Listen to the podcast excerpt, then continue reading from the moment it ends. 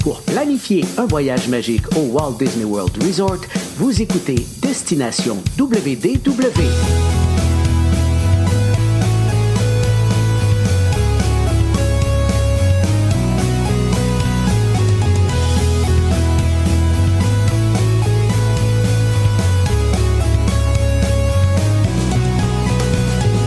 Et voici votre animateur et ami personnel de Mickey, Jean-Philippe Paré. Bienvenue à Destination WDW. Un gros merci d'être là encore avec nous. Vous connaissez la chanson. Les épisodes en audio sont disponibles sur notre site web, sur à peu près toutes les plateformes où on diffuse également des podcasts, Spotify, Apple Podcasts et compagnie. Et en vidéo, bien, c'est disponible sur notre chaîne YouTube et sur la page Facebook. Dans les deux cas, je vous invite à vous abonner pour ne rien manquer. Aujourd'hui, on poursuit notre euh, nouvelle série d'épisodes qu'on a débuté en janvier avec notre ami euh, Michel. Je vais le rejoindre immédiatement. Salut Michel, comment ça va? Hey, salut Jean-Philippe et salut tout le monde qui est avec nous aujourd'hui. Content encore de vous retrouver pour cette nouvelle série. Mon Dieu, que c'est excitant, je suis content. Je vous rappelle que cette nouvelle série, on traite des secrets de vos vedettes Disney. Donc, on s'en va fouiller un petit peu dans le passé des différents personnages Disney, que ce soit des personnages animés, des personnages qu'on peut voir dans les films également.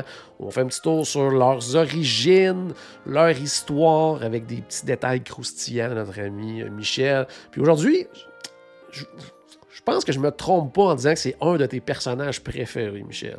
Oui, c'est mon personnage préféré. Aujourd'hui, on va parler de Mary Poppins parce que c'est mon premier film d'animation. Alors euh, là, ça trahit un petit peu mon âge. Le film est sorti en 1964.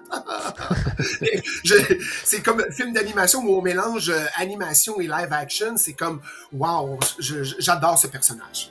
Ouais, ouais. Puis pour débuter toute chose, en fait, parce que Mary Poppins, à la base, c'était pas un personnage Disney. Puis justement, avant que Disney puisse avoir les droits d'auteur pour mettre en place le projet du film qu'on a- que tout le monde connaît, en fait, ce fut une, dire, très, très, très, très longue période de négociation. Oh mon Dieu, oui! Puis pourtant, tu sais, on le sait, là, on vient d'en parler, c'est comme c'est un chef-d'œuvre, le, mélange d'animation puis de live action. C'est comme, c'est sorti en 1964. Les négociations ont commencé 20 ans avant le film. Plus tôt, on parle de 1944 où on commence la négociation de Mary Poppins avec notre charmante Pamela. Et là, c'est sarcastique. Pensez pas que je la trouve si charmante que ça parce que je l'aurais squeezé quelquefois. Pamela, elle publie les contes de Mary Poppins déjà et les enfants de Walt lisaient les contes Mary Poppins. Alors, Diane et Sharon May adorent les aventures de la petite nounou. C'est en 1943 et Walt fait une promesse à ce moment-là. Il fait Hey, c'est tellement drôle, c'est tellement bon. Écoute, les enfants, papa, il va faire un film avec ça. On va faire ça. Fait qu'il contacte Pamela Travers.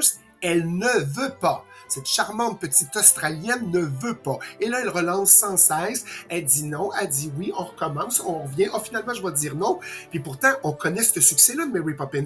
C'est Ouais. un standing ovation. Si je, je on passe l'histoire, on s'en va à la première au Chinese Theatre. C'est cinq minutes d'ovation debout, non-stop, où les gens applaudissent sans cesse. Et c'est cinq Oscars. On parle de cinq Oscars, on parle de un Golden Globe, on parle de deux Grammy Awards. Puis en passant, c'est vrai, au Chinese Theatre, Travers a vraiment pleuré au Chinese Theatre. Mais euh, dans le film, quand on parle de euh, Sauvons euh, Saving Mr. Banks, on dit oh je, je, je suis pas capable les dessins animés puis tout ça c'est pas vrai. Elle pleurait parce que quand elle a vu le film et les toutes les personnes qui se lèvent debout pour le standing ovation elle elle estimait que Disney avait trahi son œuvre. Elle pleurait parce que son œuvre venait d'être massacrée devant le monde entier. Mais voyons donc j'en reviens pas. Fait que je, je vais arrêter je peux pas aller plus loin parce que je vais me choquer, je vais arracher l'écran. Puis heureusement qu'elle elle n'est plus des nôtres. Alors continue avec la prochaine question. Ça n'a pas de bon sens. Justement, pour en revenir à elle, euh, est-ce qu'il y avait des raisons particulières pour qu'elle refuse? Ben, elle avait peur que Disney dénature son œuvre. Elle voulait pas. C'est comme, vous allez pas en faire une fée clochette en paillettes aussi, façon de parler, parce que Peter Ouais. Pan n'est pas sorti. Peter Pan est sorti en 1953. Là, on est en 44. Mais quand le film est sorti, Peter Pan était sorti. Fait qu'elle arrêtait pas de parler de la fée clochette. Euh, Vous ferez pas une fée clochette avec ça, puis vous ferez pas une fée clochette avec ça. Mais là, c'est comme, elle n'arrêtait pas de dire Mary Poppins, elle ne chante pas, donc je ne veux pas que ça soit une comédie musicale. Ben oui, ça va être une comédie musicale. Elle est distinguée, puis elle fait pas dans la rêverie. Puis Disney disait tout le temps, ben voyons, elle a un parapluie, elle vole, elle récite des pensées qui sont comme remplies de, de, de, de plein d'affaires. C'est les ingrédients, là, parfait pour faire une comédie musicale, ça n'a pas de bon sens. Puis lui, il avait sorti un film d'animation qui était Blanche-Neige, le premier film d'animation Disney, puis il y avait des chansons, puis ça chantait, puis elle dit non, moi j'ai vu Blanche-Neige, puis je veux pas que ça soit comme Blanche-Neige. Fait que c'était quand même assez difficile, puis à considérer aussi, parce que vu que Disney avait jamais vraiment fait de film, elle dit, t'es qui toi pour... T'as jamais fait de vrais films avec des acteurs, fait que t'es qui pour me dire que ça va être un succès Mary Poppins? Mais ben, ça a été quand même un succès malgré tout. Tiens dans les dents, mademoiselle Pamela. Prochaine question. Mais justement, euh, elle a donné son accord à quel moment? Parce qu'il y a eu un film. Donc, à un moment donné, elle a accepté. Puis, qu'est-ce qui l'a décidé à dire euh, finalement oui? Mais la vérité, là, c'est quand on monte l'escalier puis qu'on dit tout le temps aux autres, vous n'êtes pas grand-chose, vous n'êtes pas grand-chose. Euh, mais en pas trop, parce que quand tu vas commencer à redescendre les escaliers, tu vas tout les retraverser encore. Elle était coincée, elle avait une situation financière qui était vraiment délicate et elle n'a pas eu le droit de céder les droits. Elle n'a pas eu le choix de céder les droits deux ans avant la sortie du film. Fait que là, on est en 62, puis elle dit, OK, je vais libérer les droits. Elle n'avait plus d'argent, c'est comme elle avait la gorge serrée, ses comptes se vendaient moins en Angleterre, puis elle avait besoin de Disney, mais elle voulait garder ce prestige-là, puis de dire, moi, je suis en contrôle, moi, je suis en force. Puis finalement, elle finit par se pointer en Californie, mais on n'aurait tellement pas voulu l'avoir. Elle est arrivée là avec ses conditions. Elle voulait revoir le texte. Elle voulait apporter des corrections. Elle a obligé toute la compagnie de Disney de dire vous allez enregistrer toutes les séances de, brainstorming qu'on va faire. C'était une maniaque. Puis celui qui s'occupait de, la scénarisation, le scénariste à l'époque était Don Daggerty. Lui, il était en train de virer fou et les, les compositeurs Sherman aussi. Euh, écoute, là, c'est comme elle. Si j'aime pas ce que vous allez faire de Mary Poppins, ben, je ne céderai pas les droits. Mais ça faisait quand même un bout qu'on travaillait sur la comédie musicale de Mary Poppins, mais on n'avait même pas les droits encore. Puis, à la base, c'est déjà avec les maquettes des costumes, décors et compagnie, ben, Pamela n'était pas d'accord non plus avec ce qu'elle voyait. Exact. Euh, c'est le seul point que je pourrais me mettre en accord avec Pamela parce qu'elle disait écoute, c'est pas mon univers à moi parce que c'est des petits paysans. Puis là, vous en avez fait une gang de riches, donc c'est trop high class par rapport aux leads. Ça, je peux comprendre ça. Donc, c'est un clash. Elle, quand elle s'attend de voir les maquettes, puis qu'elle va être dans une petite campagne, puis tout le kit, euh, puis là, elle voit cette famille-là high class, c'est comme, oh mon Dieu, il va falloir tout refaire parce que sont pas supposés d'être vêtus en bourgeois. Donc, Disney a dû travailler fort et Graffini pour dire, sur la signature Disney, faites-nous confiance, mais ça peut pas être des, des petits paysans. Faut qu'on ait vraiment le look de tout ça. Fait qu'elle l'équipe Disney, en fait, puis Pamela était complètement opposée dans tous les détails. Le seul point qui les reliait ensemble était d'accord avec le parapluie de Mary Poppins. Elle trouvait que le parapluie était beau avec la tête de perroquet. C'était la seule affaire qu'elle tripait. Tu même dans les costumes, on a dit, bon, ben là, les nounous qui vont venir, on va mettre, ça va être un peu comme des travestis, fait qu'ils ont pris des hommes. Ce que vous voulez savoir, que quand il y a le line-up des nounous qui attendent pour savoir s'ils vont avoir le poste de Mary Poppins, ils ont pris des hommes puis ils ont costumé en nounous pour donner le look sévère. Alors, ce n'est pas des femmes qu'on voit, c'est toutes des hommes travestis en, en nounou. Puis là, c'est comme, ben pourquoi on prend pas des femmes d'âge mûr et tout ça? Puis non, ça va être plus drôle, ça va vraiment... Alors vraiment, c'était... Euh, elle n'a pas pantoute. Elle était capable d'écrire des histoires youpi, mais du côté, là, entertaining, oublie ça, là.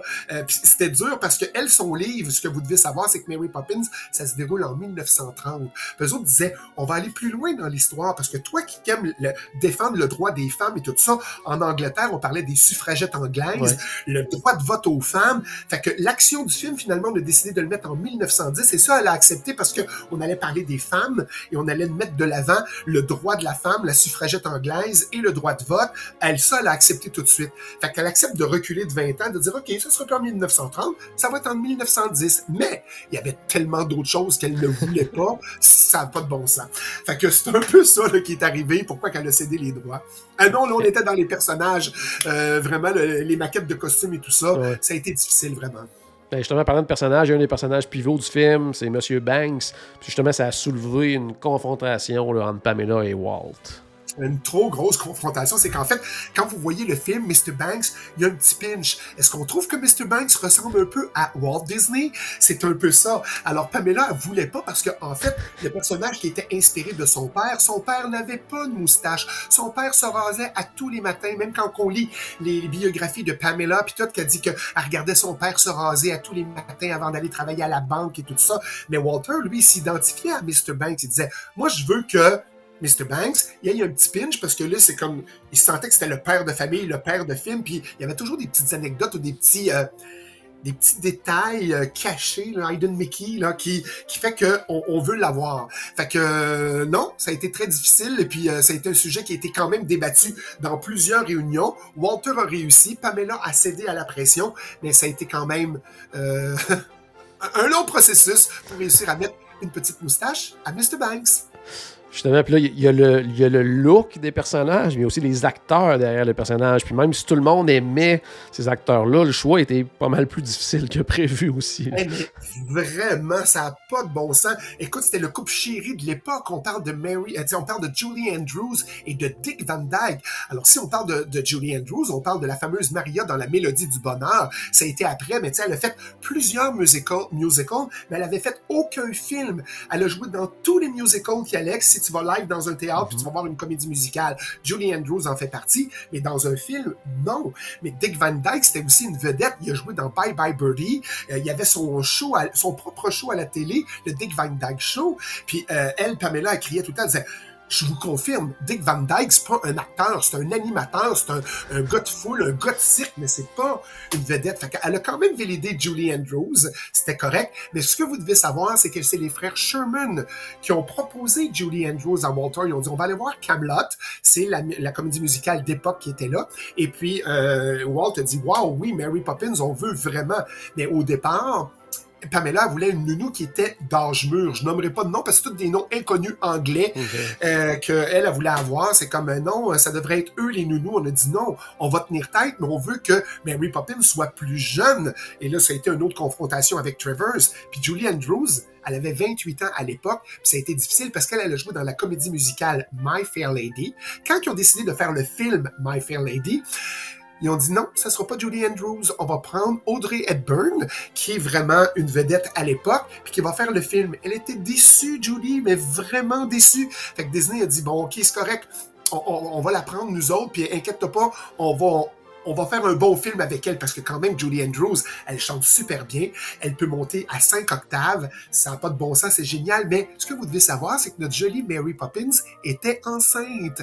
Julie Andrews était enceinte au moment de signer le contrat et Walt la voulait tellement qu'il a dit on va repousser le tournage, on va attendre que tu accouches et on commencera le tournage après l'accouchement. Alors Julie Andrews a mis au monde sa charmante fille Emma en 1962 et on a commencé le tournage après et on a signé des choses serrées parce que en même temps pour avoir Julie Andrews, on a dit on est même prêt à prendre ton mari qui va pouvoir assister, qui va pouvoir aider, euh, venir la petite Emma aussi venir sur le plateau parce que lui il faisait du costume designer. Alors il a dit ben on va le prendre pour faire les costumes avec nous. Puis euh, Julie a dit oui. Fait que c'est la raison pour laquelle on est arrivé là-dessus. Mais ça a été dur pour Dick Van Dyke parce qu'on a dû faire à croire qu'un petit tour de passe-passe, c'était un couple ensemble. On les avait signés déjà avec Disney. Donc, pour respecter notre entente, faudrait garder Dick Van Dyke parce que on avait proposé quand même Disney. Si toutefois ça fonctionnait pas, il y avait le choix de Fred Astaire. On aurait pu prendre Fred, voyons, le dire. On aurait pu prendre Fred Astaire. On aurait pu prendre Cary Grant. Puis on aurait pu prendre Danny Kaye aussi, qui était des vedettes des comédies musicales de l'époque. Puis on avait quand même, euh, elle, Pamela, elle avait six noms, des grandes vedettes britanniques. Mais ça n'aurait pas punché sur le, screen. Alors Disney a vraiment fait le bon choix et on a vraiment réussi à faire le, bon match avec Julie Andrews et Dick Van Dyke pour les mettre sur écran. Parfait. D'ailleurs, Dick Van Dyke, avait un double rôle dans le film. Eh oui, parce que lui, quand il a lu le, texte, c'est comme euh, le, script, il a fait Waouh, moi je tombe amoureux avec le, vilain banquier, j'aimerais ça que ça soit moi aussi. Là, il arrêtait pas de dire à Walt, vu que c'est pas les mêmes scènes, pouvez-vous me prendre, j'aimerais ça, puis j'aimerais ça le faire, puis j'aimerais ça le faire. En fait, Disney a dit, OK, on va faire un deal. Si toi, tu veux faire une forte donation, il a, demandé, fais une donation pour ma, fondation, le Call Hearts, qu'il y avait à l'époque pour les artistes de la Californie. Si tu fais une bonne donation là-dessus, euh, donnant, donnant, c'est comme tu me donnes une donation puis je vais te donner le rôle. Fait qu'il n'y a, pas eu une surcharge de, salaire. Il n'a pas été rémunéré plus pour faire ce, banquier, ce vilain banquier. Mais en fait, euh, c'est vraiment lui qui a payé. Il a donné beaucoup d'argent. Je sais pas la somme qu'il a donné à Carl Hearts, mais il a donné beaucoup d'argent pour pouvoir faire ce rôle. Fait finalement, il a peut-être pris euh, ben, pas autant de prendre mon cachet de Birch pour pouvoir changer pour le vilain. Euh. Mais ce qui est drôle, c'est quand vous regardez dans le générique du film, ils ont viré toutes les lettres à l'envers de Dick Van Dyke pour dire que le méchant, euh, le vilain banquier s'appelait, euh, mon Dieu, comment il s'appelait, comment il s'appelait? Euh, ben, vous, vous verrez Dick Van Dyke à l'envers. Ils ont pris Dick Van à l'envers, donc comme une espèce de nav kick, puis le, le, le Dyke, ils ont changé euh, les lettres de bord, mais c'est un nom composé qui Ok. a fait qu'au générique, on se demandait c'est qui cet acteur-là, parce que c'est pas tout le monde qui a, qui a trouvé du premier coup que c'était Dick Van Dyke qui faisait le vilain banquier. Parfait. Autre problème avec notre euh, charmante amie Pamela, c'est avec la musique des frères Sherman, qui pourtant a contribué de façon incroyable au succès du film. Elle, elle, croyait pas à ça du tout. Là.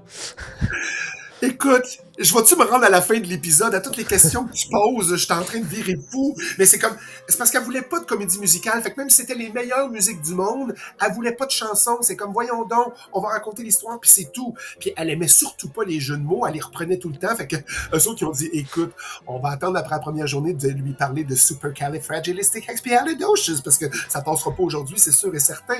Fait que les frères Sherman ont quand même aussi découvert à ce moment-là que c'est comme, OK, nous, ça fait quasiment deux ans et demi qu'on travaille sa musique pour le film. Ça fait longtemps qu'on travaille tout le monde sur Mary Poppins, mais personne ne sait qu'on n'a pas encore les droits. Ils ont su pendant qu'il est en train de travailler, puis qu'il y avait déjà deux ans de musique de fête, de dire, OK, on n'a pas les droits, fait que ça se peut que ça voit pas le jour, cette histoire-là. Euh, ils ont quand même euh, travaillé fort. Mais heureusement, bon, les choses se sont bien euh, terminées. Vous devez savoir, à la fin du film de Mary Poppins, la tune a été ajoutée. Let's go fly a kite. Ta, ta. Vous savez de quoi je parle? Alors, cette chanson-là a été rajoutée après pour charmer Pamela Travers.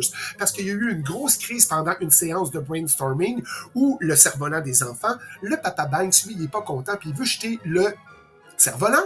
Et elle fait une crise de larmes en disant pourquoi vous en avez fait quelqu'un de méchant? C'est quelqu'un de bon, Mr. Banks. Et c'est à ce moment-là qu'on a découvert que Écoute, je pense qu'elle est en train de nous parler de son père. C'est son père, ça, Mr. Banks. Fait que c'est comme, OK, on va la charmer avec ça. Alors, ils ont préparé un numéro, ont préparé une nouvelle chanson, puis on a dit, OK, on va faire une dernière séance, puis on va lui chanter Fly a Kite, puis on va dire, hey, le papa, il l'a réparé, le cerf-volant. Fait que finalement, ils ont décidé à la dernière séance de le faire. On dirait même, euh, dans, les livres et dans le film, on en parle un peu, mais bon, jusqu'à quel point elle a dansé avec euh, Don Daggerty, je suis pas si convaincu que ça, elle a quand même euh, tapé du pied, puis elle était contente. Fait que ça, ça l'a charmé pour céder les droits au départ. Puis l'autre, c'est la fameuse chanson où la, la- la- la pauvre demoiselle, euh, la pauvre dame sur le seuil de l'église qui donne à manger aux Oui. oiseaux, feed the bird, stop in the bag, ta da da da. Ça, ça l'a charmé au plus haut point d'entendre la version piano. Et les frères Sherman qui chantent ça, elle a dit, oh là, c'est le coup de cœur, c'est là qu'elle a cédé les droits exactement. Fly a kite, feed the bird, c'est là qu'on a signé le contrat. Puis C'est drôle parce que Walt et Pamela étaient toujours en confrontation, mais le tune préféré, les deux, c'est Feed the Bird pour Walt et Pamela. Fait que quand Walt, ça allait pas bien, il disait au frère Sherman, joue la tune, ça va me faire du bien parce que là, je suis en train de tirer fou. Mon Dieu. Bon, là, je vais probablement le massacrer, mais justement, qu'est-ce que ça veut dire, le fameux mot super califragilistique expialidocious?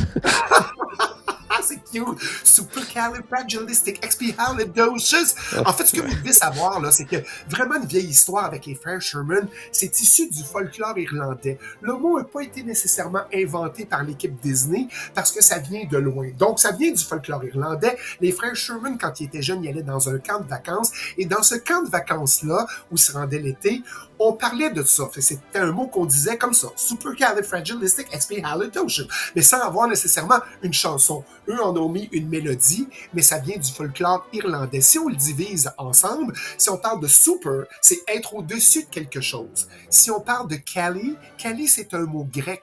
Ça signifie la beauté. La beauté, c'est dans, c'est dans le grec ancien, là. Donc, super Kali, c'est vraiment ça. Le fragilistic, on le sait que c'est quelque chose de délicat. Frali- Fragilistic, c'est délicat. Et expialer, en fait, c'est quelque chose d'expiatoire. En fait, euh, une purification de quelque chose. Et le docious, c'est quelque chose qu'on peut éduquer. Fait que si je le mets dans nos mots québécois pour qu'on comprenne la phrase, ben québécois une façon de parler, si on associe tous les termes de supercalifragilisticexpialidocious, on parle de une beauté supérieure et délicate qui peut purifier toute absence d'éducation. Je sais pas si on Oh. comprend la phrase. Je vais vous la redire encore en version Disney. C'est une beauté supérieure et délicate qui peut purifier toute absence d'éducation. Parce que chez Disney, dans les créations Disney, on parle toujours de ça. C'est le contenant. Il faut parler du contenant en premier, puis il faut parler du contenu ensuite. Donc, on doit voir quelque chose de beau. Quand on parlait des cinq sens, ça revient à ça, supercalifragilisticexpialidocious, qu'on l'a vraiment identifié à Disney, qui vient quand même du folklore irlandais. Mais le contenant d'abord, il faut avoir le contenant, et ensuite, on verra le contenu, mais le contenu, il va quand même être bien pour Disney, mais l'important, c'est l'œil, attirer l'œil, puis une fois qu'on est là, voici quel est mon contenu. Alors, vous savez maintenant la définition de supercalifragilisticexpialidocious. Parfait. Un des éléments du film, en fait, pourquoi le film a fait tant parler, je pense, à mon avis, pourquoi c'est un, classique du cinéma, c'est justement c'est le mélange de l'animation avec prise de vue réelle. C'était une première et tout ça. Et bien sûr, Mme Travers n'était pas d'accord avec ce, avec ce principe-là. Hey! Je vais sauter la première phrase. Allons tout de suite à la deuxième phrase. C'est que, écoute, quand elle a su qu'il y avait des pingouins en animation, l'image, ça allait de mettre les deux live action, les deux personnages, sur un fond de d'images de cartoon, ça c'était correct, mais c'était quand même deux live action. Mais là, quand les petits pingouins se sont mis à bouger autour de elle, c'est comme elle s'est mise à crier, une vraie folle. Je suis désolé de dire ça, une vraie folle. Elle- elle est- c'est comme vous aviez dit qu'elle allait pas avoir d'animation, puis là, le traité de Disney de traite, elle disait qu'elle criait puis qu'elle supportait pas les, les- Écoute, ça a été vraiment un moment euh, dramatique dans les studios Disney parce que elle a pété les plombs, elle est partie. C'est pas vrai qu'elle a pris l'avion tout de suite puis qu'elle s'est en allée là-bas, mais elle est sortie du studio, puis elle se promenait dans le dans les rues puis toute la kit, tout le monde courait après elle, mais elle était vraiment hystérique. Mais encore une fois, été une longue négociation. Walter a réussi, mais je veux dire, euh, euh, si on parle du film, c'est pas vrai qu'ils ont pris l'avion un après l'autre, puis ça s'est fait tout de suite comme ça. Mais oui, il a dû se rendre là-bas pour pouvoir essayer de renégocier puis de travailler tout ça, parce qu'on était rendu trop loin. Il fallait qu'elle dise oui. On n'avait pas le choix. Fait que c'est ça, c'est ce qui complète notre deuxième épisode de la nouvelle série euh, Les secrets de vos vedettes Disney. Je vous souhaite encore que la magie tourbillonne autour de vous tout le temps. Puis bon, ben, je veux que vous veniez quand même là dans le prochain épisode parce que là, oh oh oh, où est-ce que je vous transporte dans le troisième épisode, on va aller voir notre ami Donald mais Oh. tous ses copains, toute la bande des Five Five, qui qui a accompagné euh, Mickey Mouse. Donc on va parler de Donald, de Pluto, de Goofy, de Minnie Mouse qui ont accompagné. Puis pourquoi bon ce Donald Duck, le, le petit canard grognon qui suit en tout. Puis on va aller au pavillon du Mexique, on va aller à Epcot euh, pour pouvoir aller euh, dans le pavillon pour voir les trois Caballeros juste avant qu'on change pour l'univers de Coco. Alors on va aller retrouver notre ami Donald avec ses amis Caballeros. Alors merci encore euh, Jean-Philippe, merci tout le monde d'être là puis de suivre. J'espère que ça vous plaît euh, les, secrets de vos vedettes Disney. Euh, euh, N'hésitez pas à donner des commentaires puis que on puisse euh, gérer et trafiquer tout ça pour que ça soit à votre goût. Mais je pense qu'à tous les épisodes, vous allez vous amuser et apprendre des petits trucs croustillants qui vont vous faire plaisir sur vos vedettes Disney. Excellent. Merci à toi, Michel, de ta participation encore une fois. Toujours super apprécié à la maison. mais J'espère qu'on a ajouté un tout petit peu de magie dans votre journée. N'oubliez pas, bien sûr, que tout a commencé par une souris. Salut tout le monde. À bientôt. bye. Salut!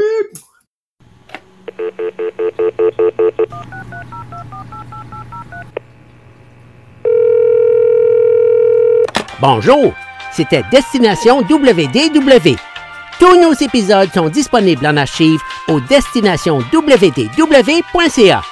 Saviez-vous que vous pouvez nous aider en vous abonnant à notre page Facebook, à notre chaîne YouTube ou en partageant nos épisodes sur vos réseaux sociaux?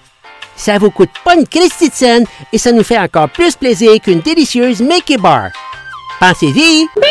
Ça vous coûte pas une Christie de scène et ça nous fait presque autant plaisir qu'un souper au Polite Pig. Pensez-y! Ça vous coûte pas une scène et ça nous fait presque aussi plaisir que 10 minutes d'attente pour Ratatouille. Pensez-y!